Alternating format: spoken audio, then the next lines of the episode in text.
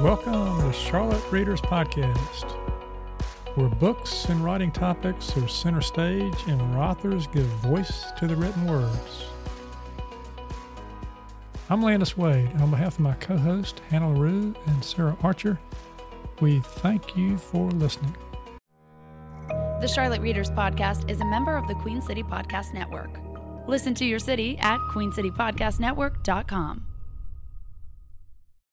Hey, readers and writers, welcome to this episode number 333 of Charlotte Readers Podcast Beyond 300. I'm here with co host Sarah Archer and Hannah LaRue, and we've got a great lineup for you today. Yeah, we sure do. We're going to feature author Jenn Bouchard and her novel First Course, a recipient of 14 awards. It's a story about family and relationships, amazing food, and life's second act. And then we feature book two of the Write Quote series titled Learning to Write with audio versions of the forward and the reflections and a peek by the host at some of the quotes. Yeah, we finish up today with reading recommendations, book pitches, community and listener engagement, and what's coming in the next episode. But uh, first, uh, let's check in with us, the hosts, and see what's happening. Uh, what's happening, Hannah?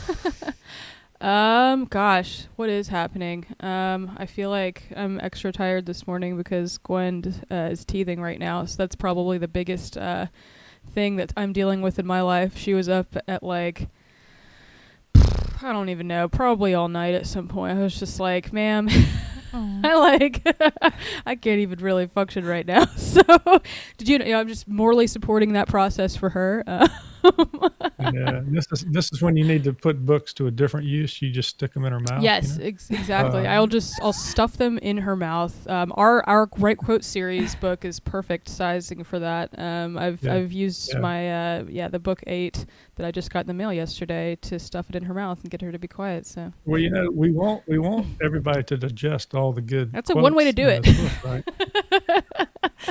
so you're getting lots of tips on parenting today, folks. exactly. She'll be, and, and then as she eats it, she'll be t- she'll be talking yeah, like she's a writer. spewing you know, so. information yeah. out of all of her friends. So she can help you with your career, Hannah. If she smarter reads the, than me, give her the marketing book first. She's a real storyteller. yeah, exactly. Uh, Sarah, how about you? What's happening? Uh, nothing quite that fun. um, let's see. So over the weekend, um, the Charlotte Art League had an exhibit that I participated in, which was um, it's an ekphrastic exhibit. So basically, they have poets and artists, and they pair you up, and the poets will write um, a poem based on a, a, piece of art. So we had the exhibit opening for that on Friday, which was a lot of fun. I got to see a lot of local writer people from like the Charlotte Writers Club and Charlotte Lit. Um, let's see, I think if this is coming out on April 4th, uh, in a few days from now, on the 8th, we're going to be doing um, a workshop with uh, the Charlotte Writers Club about the Write Quote series. So I'm sure I'll be getting ready for that and looking forward to it. And yeah.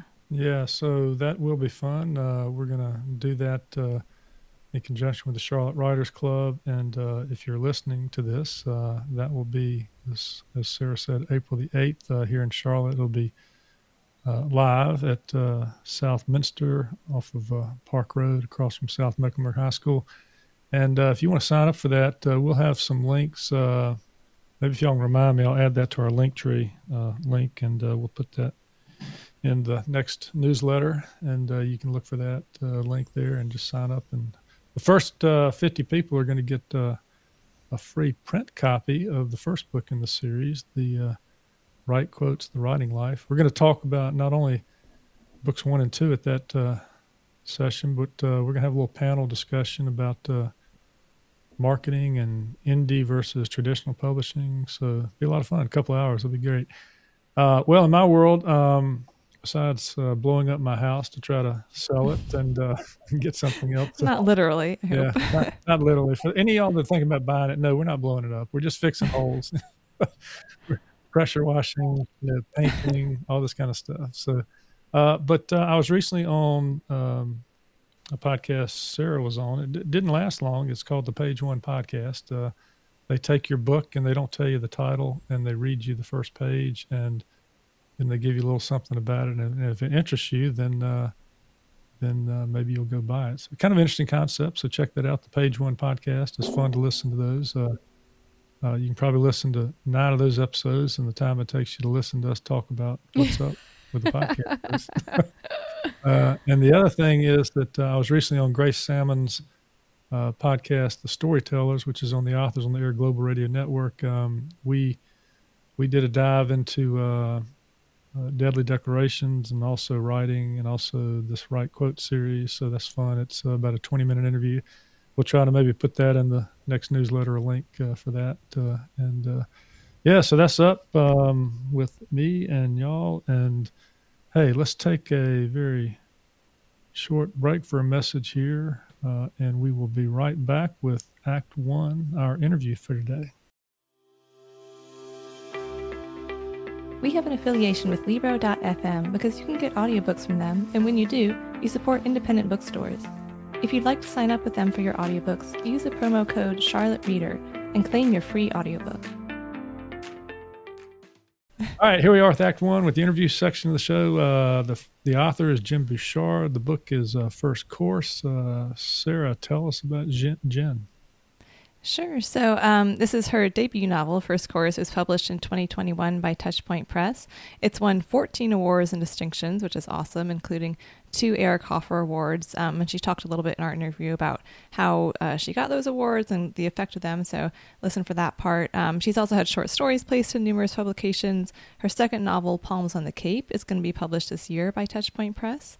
She lives in the Boston suburbs with her husband and her two teenage kids, um, and she's been a high school social studies teacher for 23 years. She's also an avid cook. There's a lot of cooking in this book, so it's fun to hear about her recipes. Um, she's a devoted Red Sox fan, and she's currently writing a rom com. All right, I guess the New York Yankees fans won't listen, but that's okay. the other half of the world can listen. Yeah, that's good. Uh, so Hannah, tell us uh, a little bit about. Yeah, I love book. hearing there's a lot of cooking in there. That's one of my favorite things when I read is just to feel like I'm eating something. So this story is about family and relationships, and yes, amazing food and life's second acts. Um, after four life-altering catastrophes hit in just one day, including the loss of her parents in a tragic plane crash, a mix-up with the alumni office at her parents' alma mater introduces 24-year-old Janie to a high school guidance counselor named Rocky I love that name for a character. At a volunteer event, and their fast tracked romance helps Janie to see possibilities beyond the life she had known just a few weeks prior. Um, but with her ex boyfriend and former boss making overtures beyond her wildest dreams, and her sister Alyssa's estranged husband willing to do whatever it takes to win her sister back, the Whitman sisters are faced with big decisions. Da-dum, da-dum, da-dum. Yeah, so. Uh, Emily Belden, author of Hot Mess and Husband Material, those sounds like nice, fun mm-hmm. titles there, uh, says this about the book The food and the characters are equally scrumptious in first course. A delicious debut from Jenn Bouchard. All right, sounds fun. We look forward to listening to that. Uh, well, let's, hey, let's listen to uh, Sarah's interview with Jenn right now. All right, I'm glad to have Jenn Bouchard, author of First Course, here on the podcast. Thanks for joining us, Jenn. Thanks so much, Sarah. I'm so glad to be here. Um, I'm super excited to talk to you about this book and about uh, marketing as well. We're going to get get into some of those questions later because I know you've done a lot of really cool things to market this book. Um, but first, let's just talk a little bit about the story and the characters. I know the main character, Janie, loves to cook. She's a great chef, um, and food plays a significant role throughout the book. Can you talk a little bit about the relationship between writing and cooking for you? Um, like, do you ever get writing ideas while you're cooking? Definitely. Um, I I'm an avid home cook, um, similar to Janie in that way. We're different in other ways, but um, I really started cooking. Um, I would say probably around my mid twenties, which is you know the age of her character in First Course, and a lot of it was because um, my husband and I were living in the Chicago area, and a lot of our friends were relocating um, across the country at that point, and so we were almost a rest stop for a, a, number of our friends. Mm-hmm. And so very quickly, I started, you know, thinking about well, what is it that you know people enjoy eating, and what's great after you've been driving all day, um, or you know you don't have a lot of time. And I started making a lot of small plates, a lot of appetizers and things like that. And so I think that was a lot of the inspiration for me for first course was thinking about myself at that age and the kinds of things that I was cooking for friends. Um, and I definitely, when I am working on a new writing project, I spend a lot more time really thinking about the food that I'm cooking and what might be great to include in in a book or a story. Yeah, I could totally see that. Um, and I'm I'm definitely if I'm ever coming your way, I want to stop by and have you cook for me. Anytime. Everything you were describing in the book sounded so good.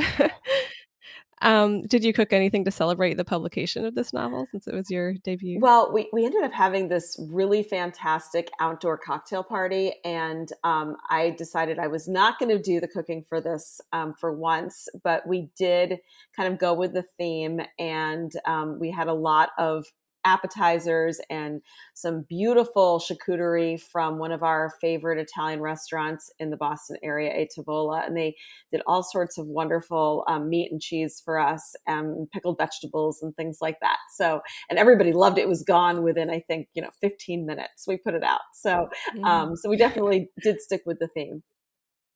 Yeah, that sounds good. Um, another thing that kind of comes up on a recurring basis throughout the book is music. You have references to artists like uh, Billy Joel, Jim Croce, Ben Folds. Um, does music ever inspire you while you're writing? I, definitely. I mean, I have been to, gosh, I think I've seen Billy Joel four times, and I think I've seen Ben Folds wow. now four times. Um, and so I was really thinking a lot about the characters and the role that music played in, in their lives. Um, and I, it's interesting too because I find that for each book, I've just finished writing my third book, and for each book I've written, I end up gravitating towards a different playlist as I'm writing. And so the Ben Folds thing happened. I kind of discovered him while I was initially drafting First Course, which was quite a while ago now. And um, and just for whatever reason, that's what I wanted to listen to as I wrote the book. Um, but then the book that I wrote, Palms on the Cape, that's coming out later this year, I listened to jazz almost exclusively while I wrote it. And I have no idea why there's hardly any jazz in the book, but it just, it just felt right. So, um, I hmm. think, you know, but I, I do think a lot about the characters and what kinds of music they listen to for sure. Yeah, it is interesting how music can put you in such a specific emotional state, I think, which sometimes is what you really need to get into the right place to write something. Um, even if you don't know why there's a connection there. Absolutely. Somehow it makes sense. Definitely. Um, yeah, and there's there's a few different storylines in this book, but I think really the heart of the story is the romance between Janie and Rocky. Um, what do you look for in a romance story? What makes for a really compelling romantic storyline to you? I've thought about this a lot because I think about you know what what do I like to read and and what do what do readers really enjoy and um, you know I think a lot about relationships and what what attracts people to each other but then what also works beyond that and uh, you know initial attraction. You know why would why do people end up you know pursuing a, re- a long-term relationship with each other? And um, you know i think for for janie you know rocky really answered a lot of questions for her. Um, she really hadn't been with someone who had treated her you know particularly great, you know, maybe kind of mediocre before that. Um, mm-hmm. but he was genuinely interested in her and and wanted to include her in different parts of his life right away. And I think that that was that was very compelling to her. Yeah, I could definitely see that between them. Um, and one thing that was interesting to me too in reading this is that so many of the characters are kind of starting over in one way or another, whether it's personally or professionally or both. Um, so I definitely got this theme of like new beginnings and reinvention in the book. Is that something that resonates for you in your own life? I think so. it, it, definitely seems to be something besides food that I keep going back to. Mm-hmm. And, you know, I think about the three books I've written so far, and they all have a very strong element of that in it. Um, in some cases, they're seeking that out. In some cases, it's been forced upon them. Um, but I do think about that. And for me, you know, I always I always say to people that you know, in writing about second acts, I found my own. Um, I you know, I'm I'm a high school social studies teacher. I've been teaching for 23 years, and and while I am still teaching, um, this whole writing thing has become a second act for me and i am i'm very grateful for it um, it's it's definitely something that i've i've enjoyed doing from you know creative perspective but also i i love learning new things i've loved learning about about marketing and publication and how it all works i've also really enjoyed getting to know a lot of other writers um, I, I've got a lot of writer friends now some of whom I've met in real life, but many of whom I've never met. And, um, you know, many of us talk all the time. And that's been, that has been one of the unexpected um, rewards of this whole, this whole thing. Yeah, I think it's funny because writing itself is something that you kind of do by yourself alone in a room, right? But then for so many writers, the community is a huge part of what makes it rewarding. Um, and so I, I, love that you found that too through this. Path. I never even thought about it when I got started. You're right. Mm-hmm. It is mm-hmm. very solitary in so many ways. And um, I just thought about this as something that I could do for myself. And then, you know, in the last the last few years, I've realized, wow, there's there's a whole community. And, and when I tell other people who don't write about this, they're kind of surprised. They're like, well, but you know, aren't you all kind of competing for readers? And I'm like, actually, not really, because readers read more than one book. And so if they're mm-hmm. going to read, you know, Sarah's book, they also might read my book. Um, and that's that's one of the the things I've discovered. Yeah, that's so true. Um, one thing that I, I loved in this book too, I always enjoy something that has some drama to it, but also some comedy to it. And you have some very kind of dark moments here and dramatic events, but there's also some nice little humor sprinkled throughout.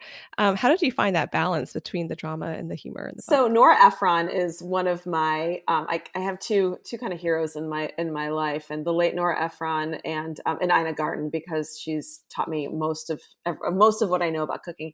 Um, but but Nora Ephron always felt I always felt like she did a good job with this. And Heartburn was a huge inspiration for me in writing first course.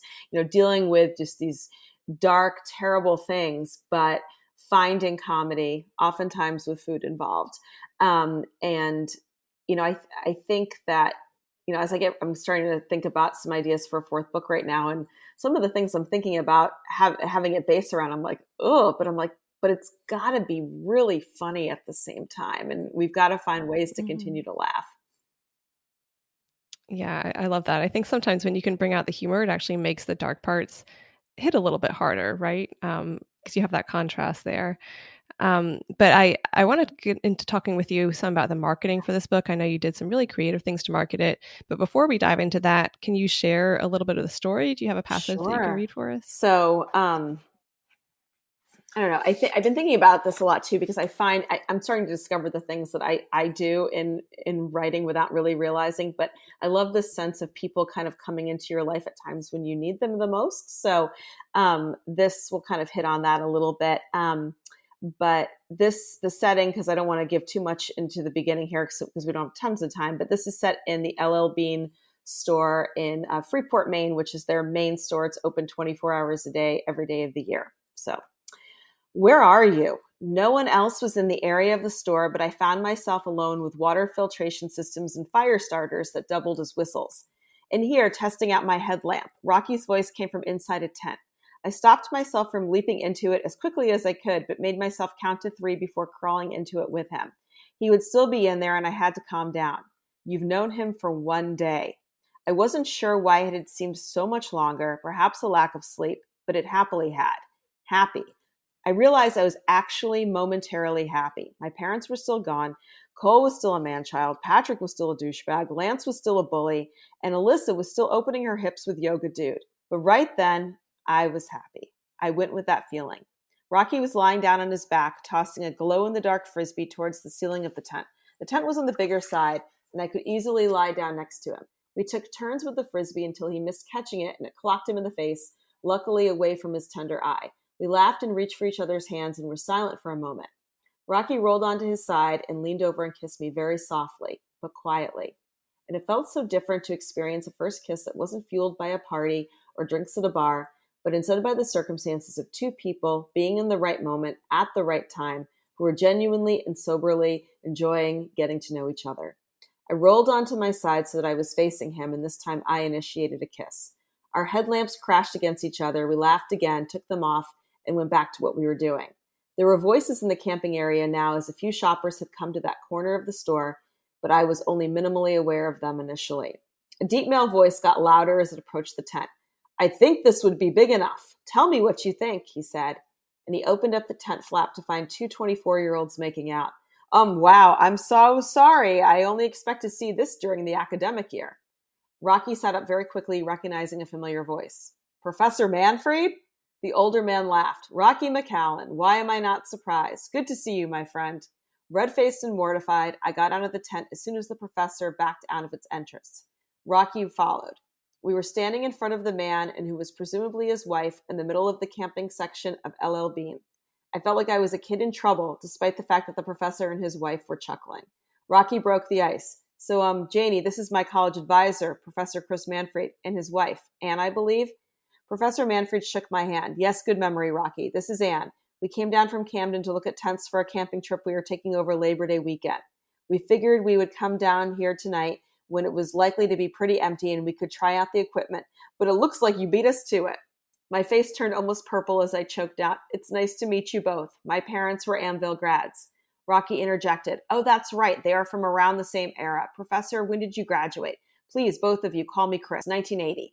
Almost 40 years ago. Wow. And two. Who were your parents, Janie? Oh my God, they were the same year, I answered. Mike and Corinne Whitman.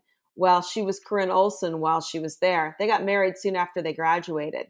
Did you know them? Anne laughed and patted Chris on the shoulder. He knew them well. Chris put his arm around his wife's shoulder. Now that's a story. Screw the tent. Do you two care to go have a glass of wine with us? The Harraseeket Inn is a block away. They have a lovely patio. I'll save the story until then. That's great. And you definitely get some of the both the romance and the humor in there too. And the great thing is it's actually being made into an audiobook right now and is being released on May 9th. So I'm really oh, excited oh, about it.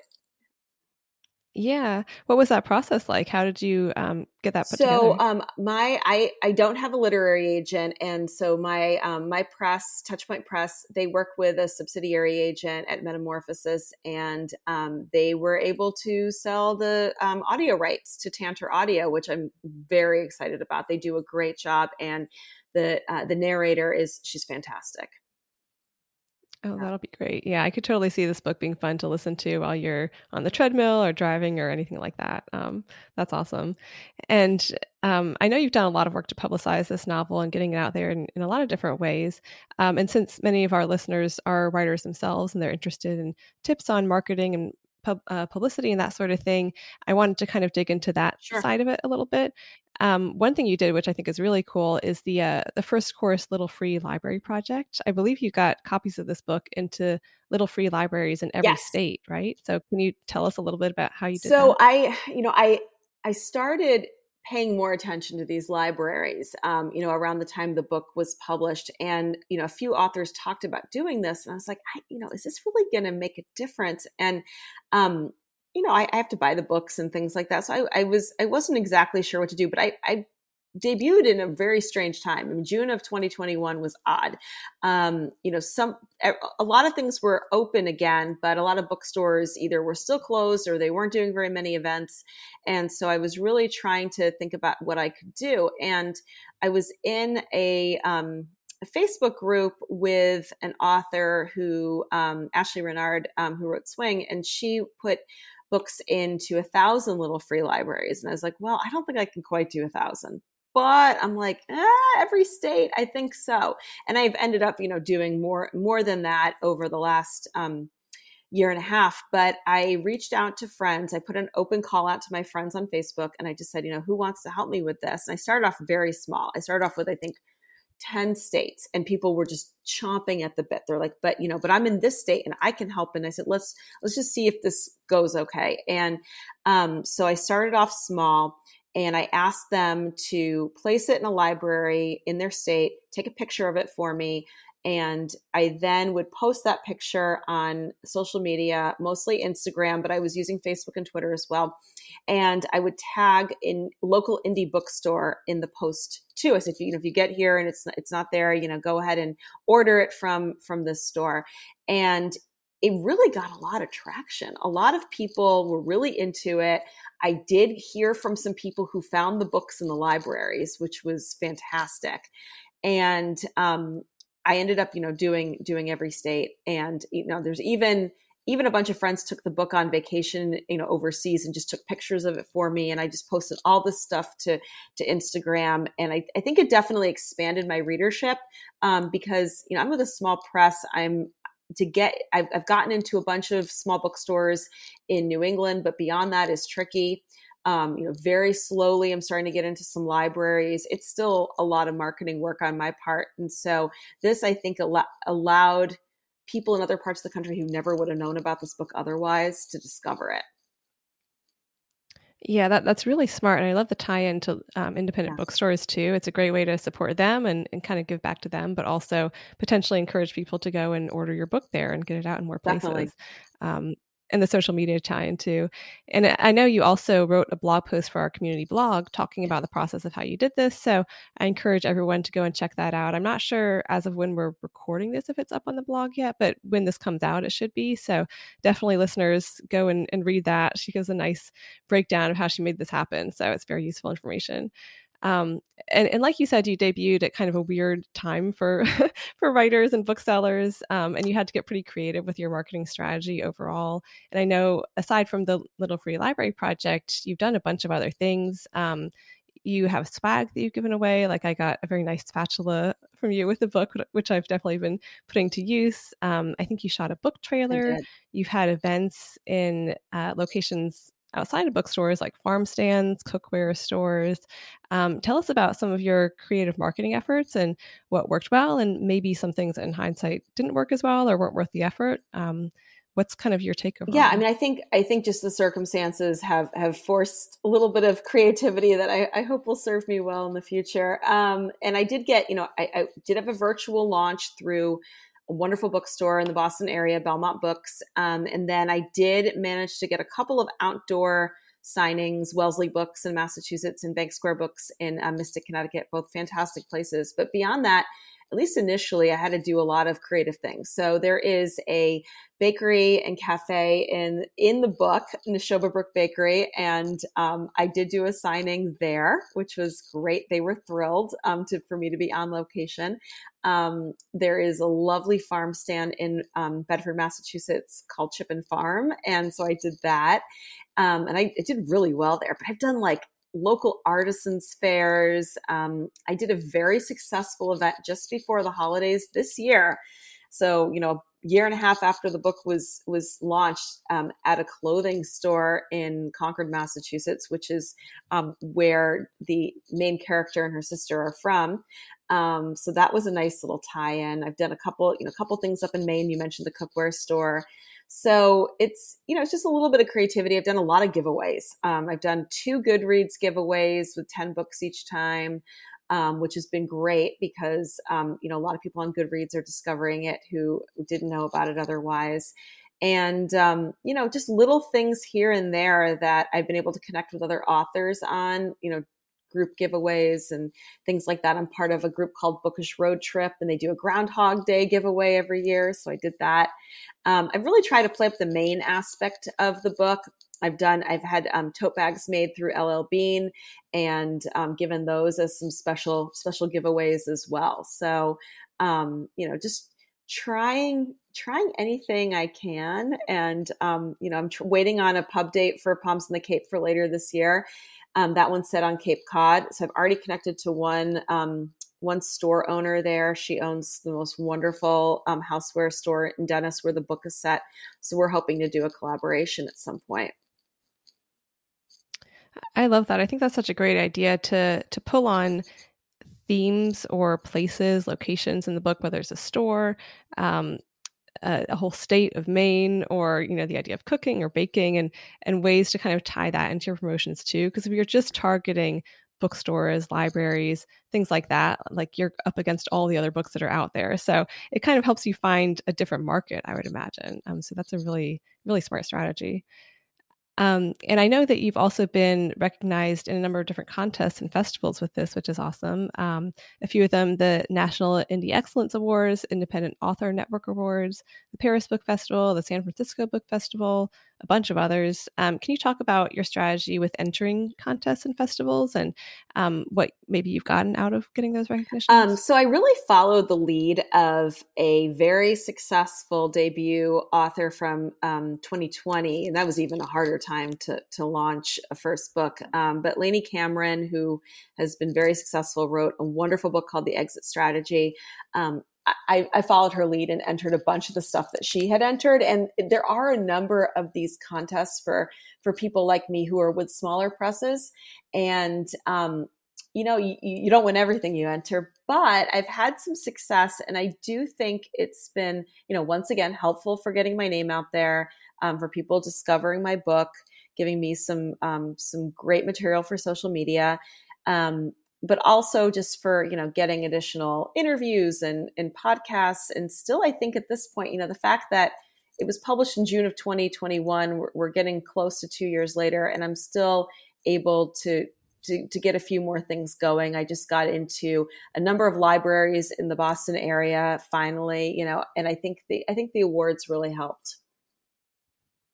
Yeah, and, and that also is a testament to how uh, publishing and marketing is a marathon. It's not it a sprint. And here you are, you know, almost two years later, and you're still actively promoting, but you're still, you know, growing your readership, and that's wonderful. Um, I think that's a good mindset to have.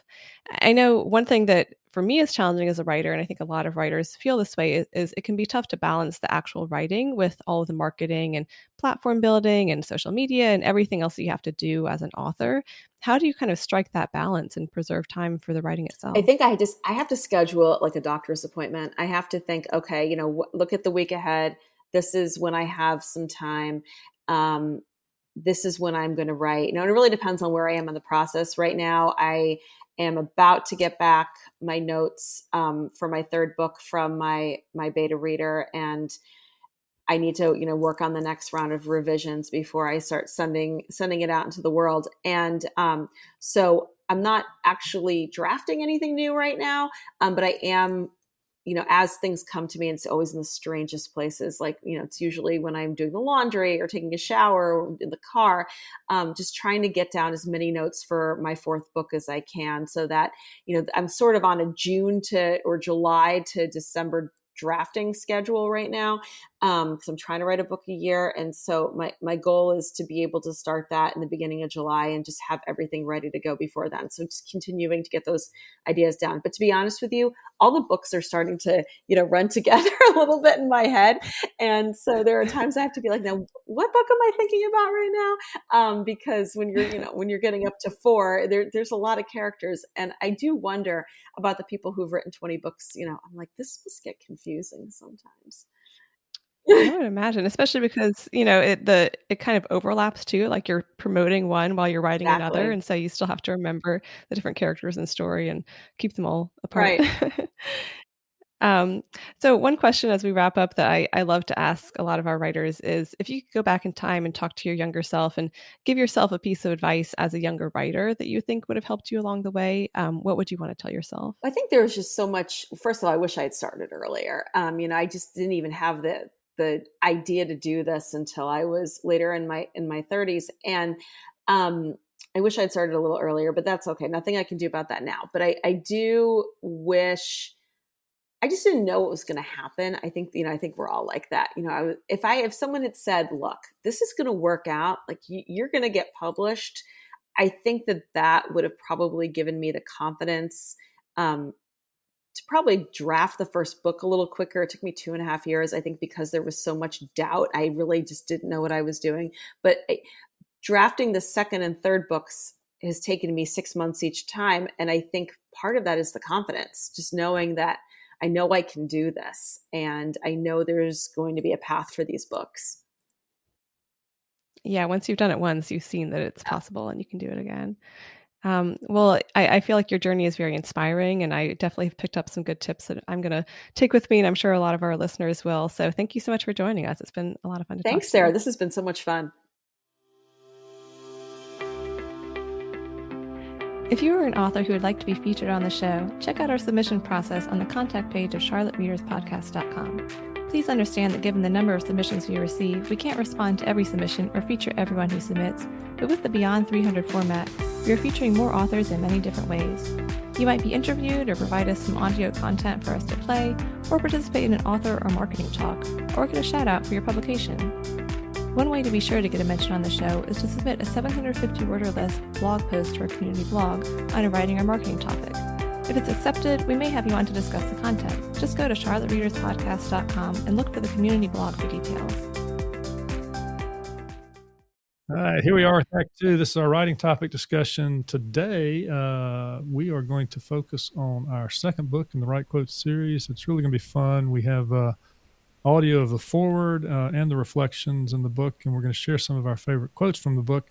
Um, this is book two, Learning to Write. It's sort of where you start with this process of being a writer, whether it's uh, early in your life or later in your life, as it was for me. So let's do this. We're going to play the foreword right now. This is uh, Sarah uh, speaking. She wrote the foreword for uh, book two, and um, then we're going to talk a little bit about some of the quotes, and then we'll end up with my reflections about the book. So here we go with the foreword. We writers of the world have an advantage longevity.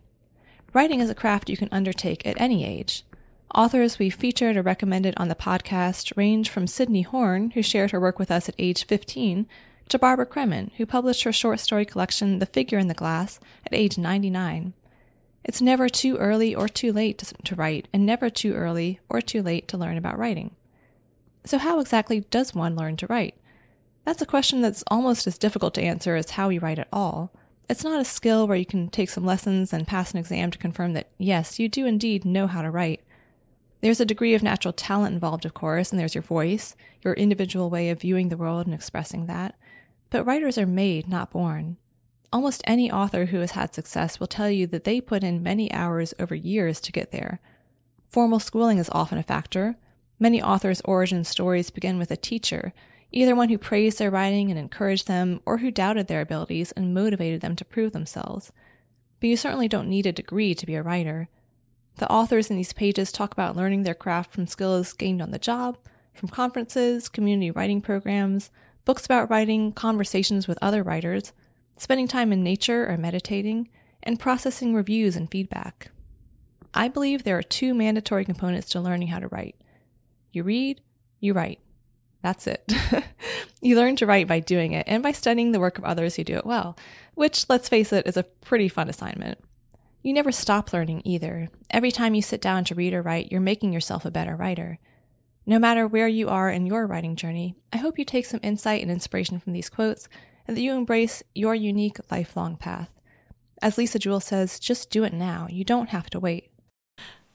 All right, Sarah, great foreword. Uh, appreciate that. Uh, we um, this is the fun part. We get to pick out a few quotes and talk about them. Um, and it's interesting. We've got d- quotes with, with, different themes, although it's about learning to write. Uh, I think you'll find some similarities here, but uh, we've got uh, one that is from uh, Julia Jordan Zachary that uh, Hannah picked out. Hannah, let's start with that. It's short, sweet, to the point yeah, I love this. Um, it's you kind of have to know what you are capable of. Um, I just love that from Julia Jordan Zachary. I thought that was like, it's just you're right, short, sweet, and you just have to. That's that's the key to all of it, right? It's just kind of knowing that you can do anything and believing in yourself. And I mean, it's it's kind of. Um, I don't know. I think that's one of those things that you can carry around in your back pocket and just whip it out when you really need it and just say, you know what, I can actually, I can do this. I can do this. you know. It also it also sounds a little bit like a warning, you know, like uh, don't oh get too close to the edge of the cliff when you first start hiking. You know? True, uh, that's a good point. Didn't think of it like that, but yes. uh, what's your what about your perspective on it, Sarah? Yeah, I mean, I think it's uh, kind of like Hannah was saying. It's it's knowing what you're capable of, and it's also believing what you're capable of. And I think sometimes there's a disparity. Like you have to believe that you can do something before you can actually do it.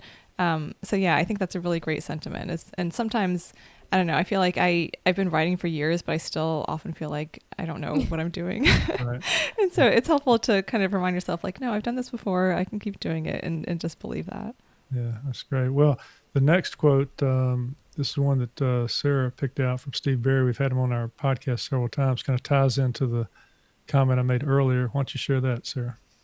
Yeah, so Steve Berry said anybody, any age, any time. That's the great thing about writing is an acquired skill and anyone can acquire it.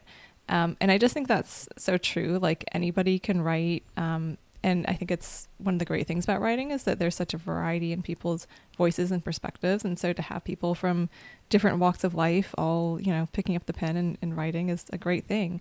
Um, and we've talked about age on this podcast sometimes too. Like we've had a teenage author on the show. We've talked about books from writers who are in their 90s. So like yeah, any any age, any time of life, it's never too early or too late. You can always write.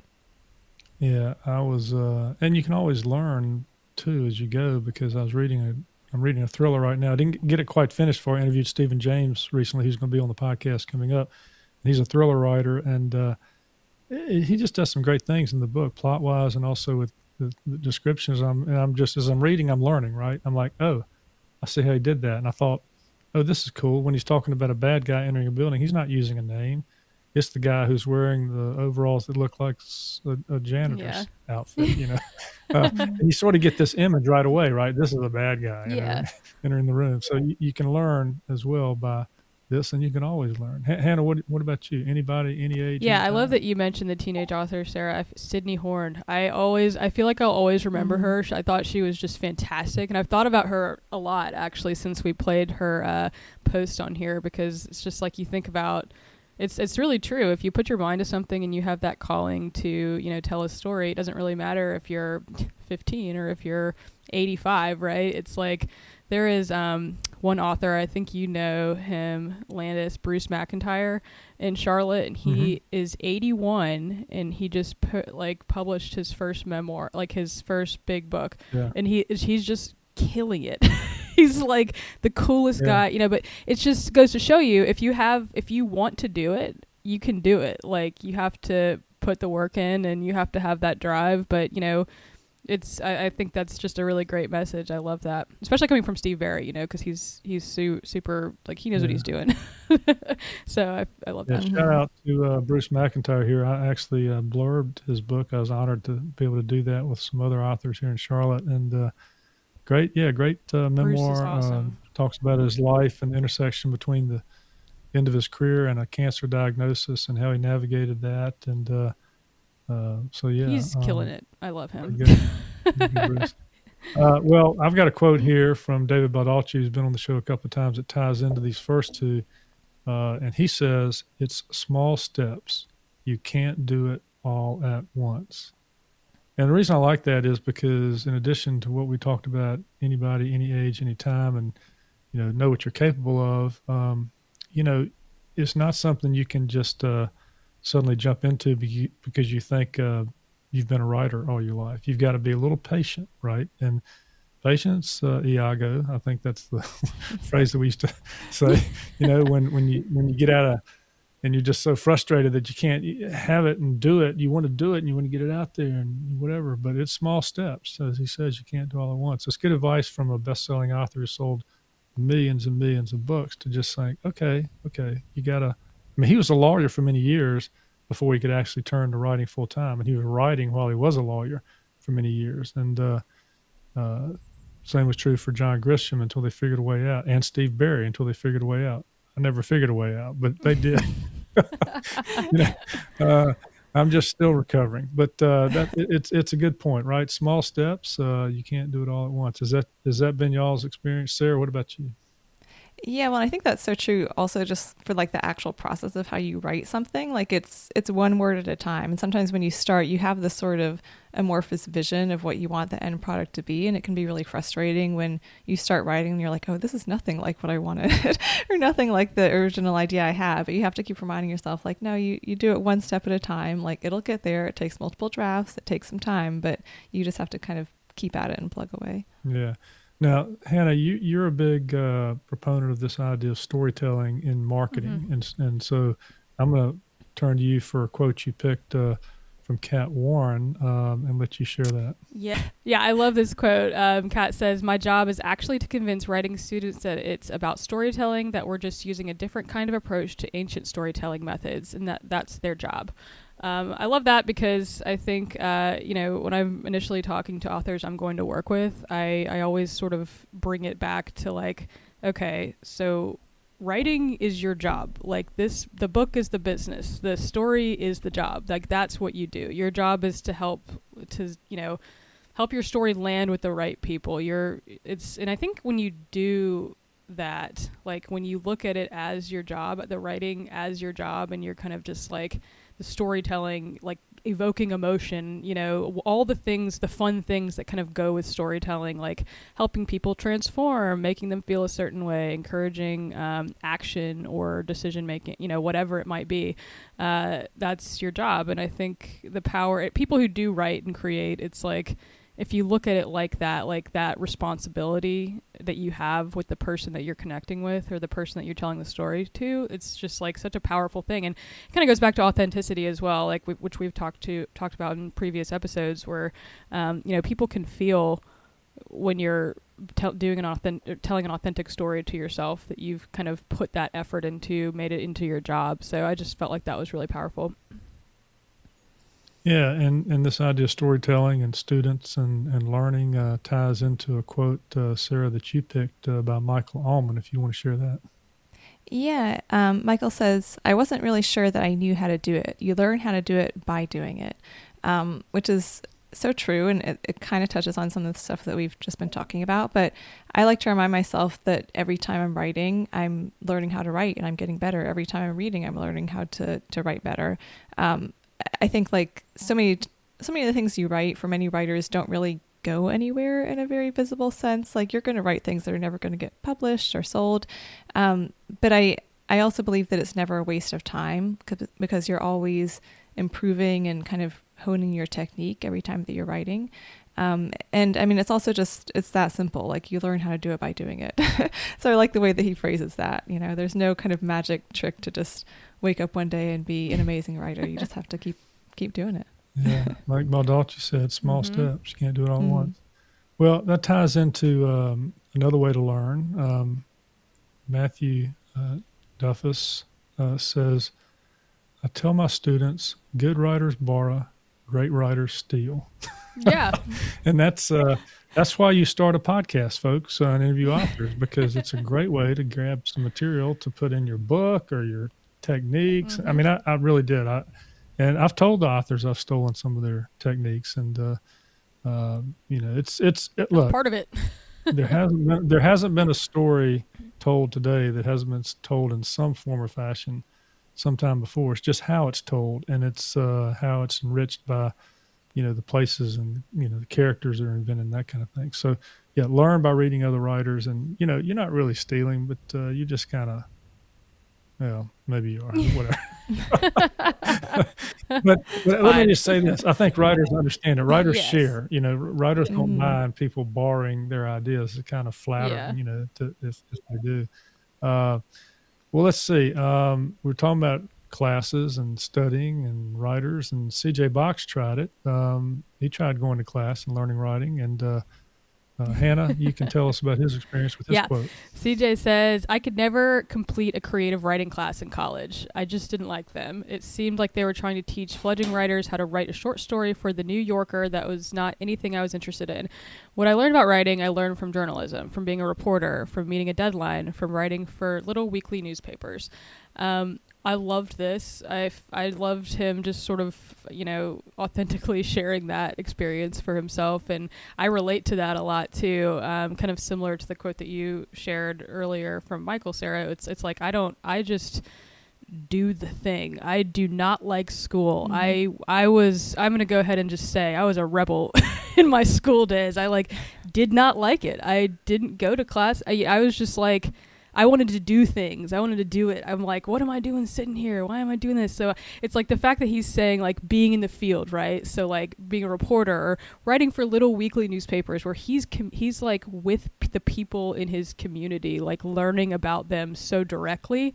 Um, and that's you know, it doesn't surprise me that he ended up being such an amazing writer because when you have those small interactions with just people on a daily basis, you get just so, like so much inspiration. I feel like, and I just, I mean, I thought it was great. Like, I, I you you learn by being out there. Why does it not surprise me? And I think Sarah would probably support my not being surprised. Hannah could not sit still in class. I was horrible. like honestly, my parents. When the day I got married, my I was like, my parents are just so happy I ended up here. like I could, I could, I could tell some stories. Like I just didn't like school. Yeah. I wasn't a school person, and my husband we're gonna have to have a whole episode devoted to Hannah's I mean, life. yeah, that, that's that. Yes, exactly. I want to hear the stories. I. We'll get together for coffee, Then get- or maybe some wine. Right. okay. All right. Well, um, speaking of learning, uh, one one uh, author we've had on the show who's been a real teacher of uh, writers is Ron Rash, and uh, Sarah, you picked out one of the quotes from him in this book on learning to write. Would you like to share that? Yeah, uh, this is a little bit of a longer one, but it's good. Um, he says, When I was a very young writer, I thought I had to know the whole story before I wrote it. Robert Frost said, No surprise in the writer, no surprise in the reader. It's those unexpected moments where the characters in the story surprise us that it's also going to surprise the reader and maybe take us into a place we hadn't anticipated, and very often maybe a deeper place than we would have gotten to if we had gone on a strict way from beginning to end. Um, and, and I really like that. I like both kind of the quote within the quote, the Robert Frost thing about no surprise in the writer, no surprise in the reader, and also Ron's kind of commentary around it. Um, I think we've talked before on the show about the idea of like plotters versus pantsers, you know, like writers who outline and plan versus just jumping in and finding the story as they go. And I, I've shared that I'm very much like a plotter and I like to outline and I like to plan and know where I'm going. But I think this is a good reminder that there's also definitely something to be said for surprising yourself along the way and, and letting the characters kind of speak to you and just leaving room for that creativity and inspiration.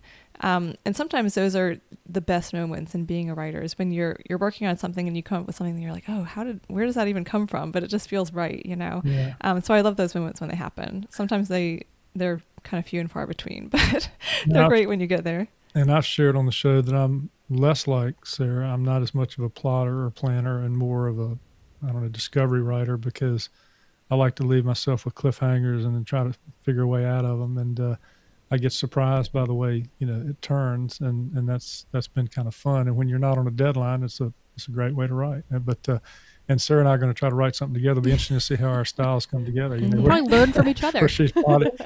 yeah, exactly. Uh, well, we're going to finish up with one that I a little humor here. I think it's fun. Um, Renee Winchester um, uh, wrote a great book. We had her on the show, and here's what she says. And I think it, take this to heart, folks.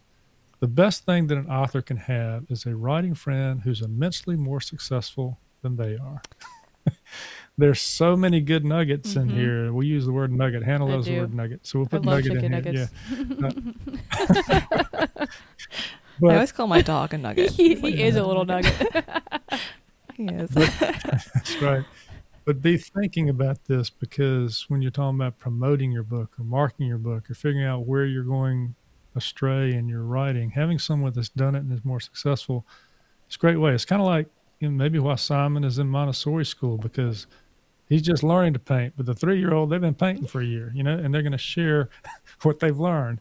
And maybe he'll listen, Mhm. maybe he won't, but uh, we'll see. Uh, he, he seems to come home with paint all over him, so I'm not sure how much he's listening. At least he's Love that for him. But, uh, yeah, great.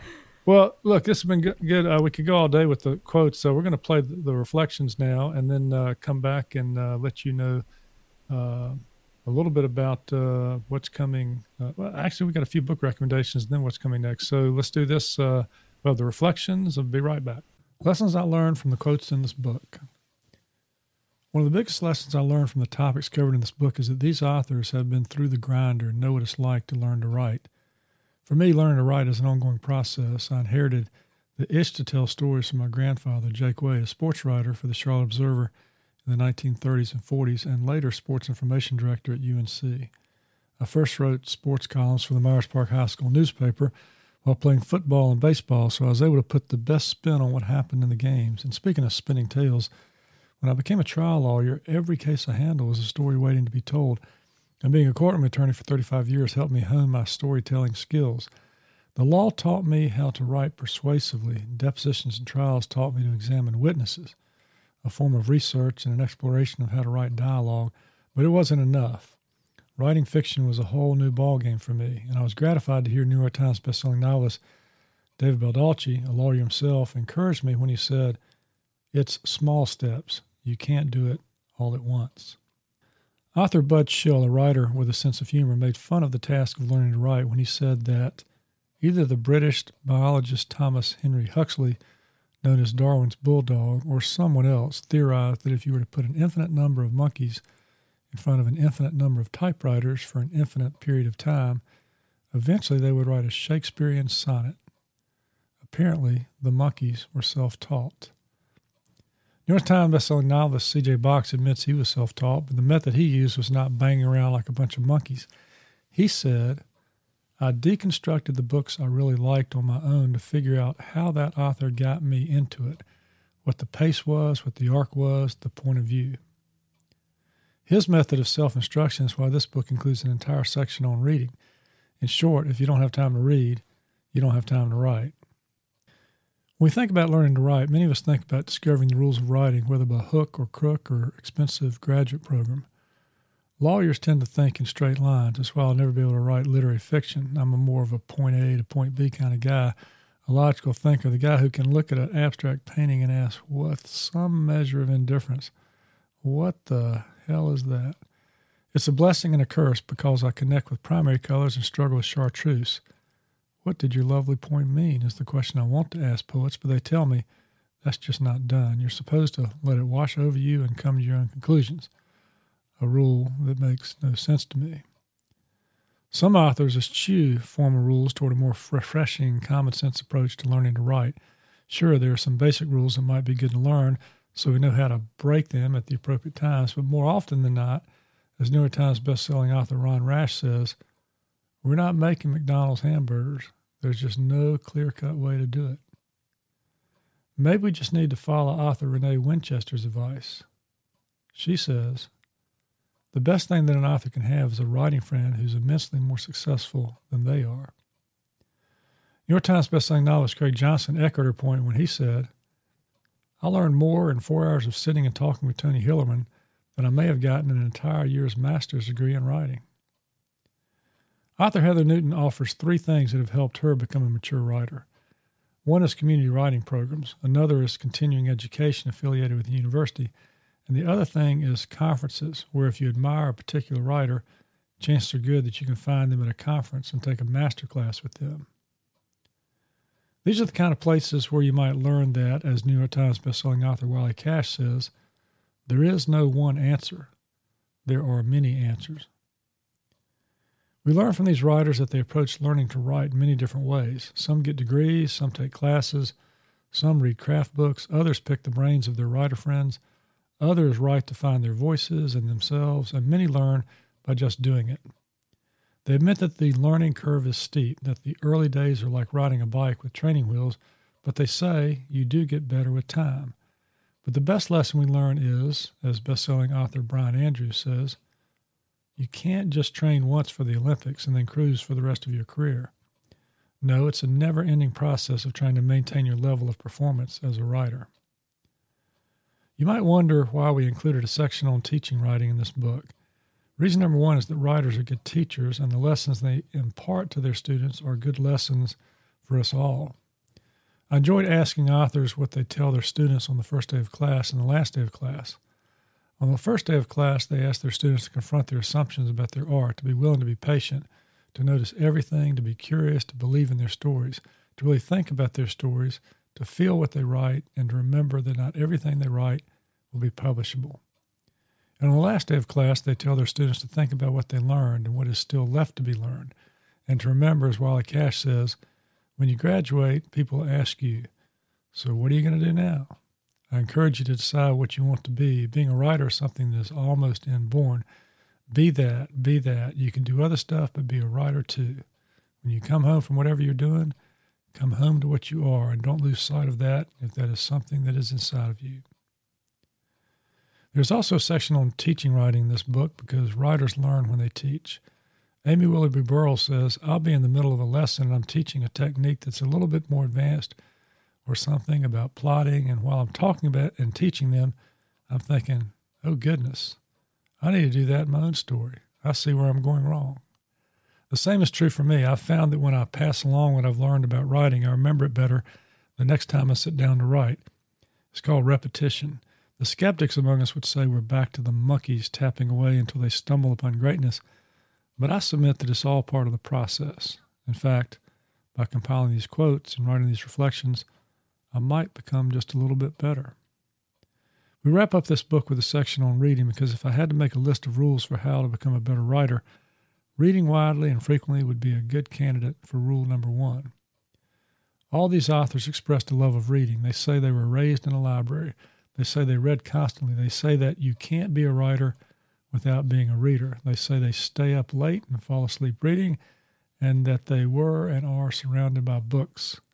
They read to be entertained, to escape, to connect, but also to be informed and learn about the world around them. Learning how to write from reading is a bonus, but also the necessary fuel for success. As award winning author Frank Morelli says, a professor once told me that if you're going to be a writer, reading is eating. If you don't feed yourself, you can't produce anything. Once you stop that cycle, you're going to cut off your inspiration. I happen to believe that writing is a magical thing. It cannot always be explained, but it can be practiced, and therein lies the mystery. That's why we should never graduate from our chosen school of writing. In order to find a way into your stories, ask questions, not just the obvious ones, and don't just tell it like it is. Tell it like it really is. As Southern writer Rick Bragg said in a workshop I took with him, paint that picture and hang it on the ear. For all things Charlotte Readers Podcast, check out charlottereaderspodcast.com. You can find a list of all episodes, an alphabetical guest list with links, detailed show notes for each episode, a community blog, and more. We'd love to have you visit. All right, thanks for listening to those. Uh, you can order this book online, uh, book two in the Write Quote series, wherever books are sold. And when you do, you're going to support the podcast. And hey, please join our street team. Uh, check out the podcast books page on the website to learn how. When you do, we're going to, hey, send you the books for free. All you got to do is leave an online review that uh, a few words of what you liked about the book, and uh, you'll get it free. It's a digital PDF with clickable links. Uh, and hey, if you join our Patreon page for as little as five dollars a month, we'll send you one ebook a month from the series for free every month you remember. Uh, plus, you're going to get over 150 exclusive episodes. Here endeth the commercial. All right, let's do this. Um, act three, book recommendations. Uh, we got uh, elevator pitch. Uh, what book you got for us this week, Sarah? Um, so I have been listening on Libro.fm to Liberation Day by George Saunders, which is a short story collection. I've read a little bit of Saunders' work in the past, and I've always wanted to read more of him. Um, I still need to read Lincoln in the Bardo, which I know everyone raves about.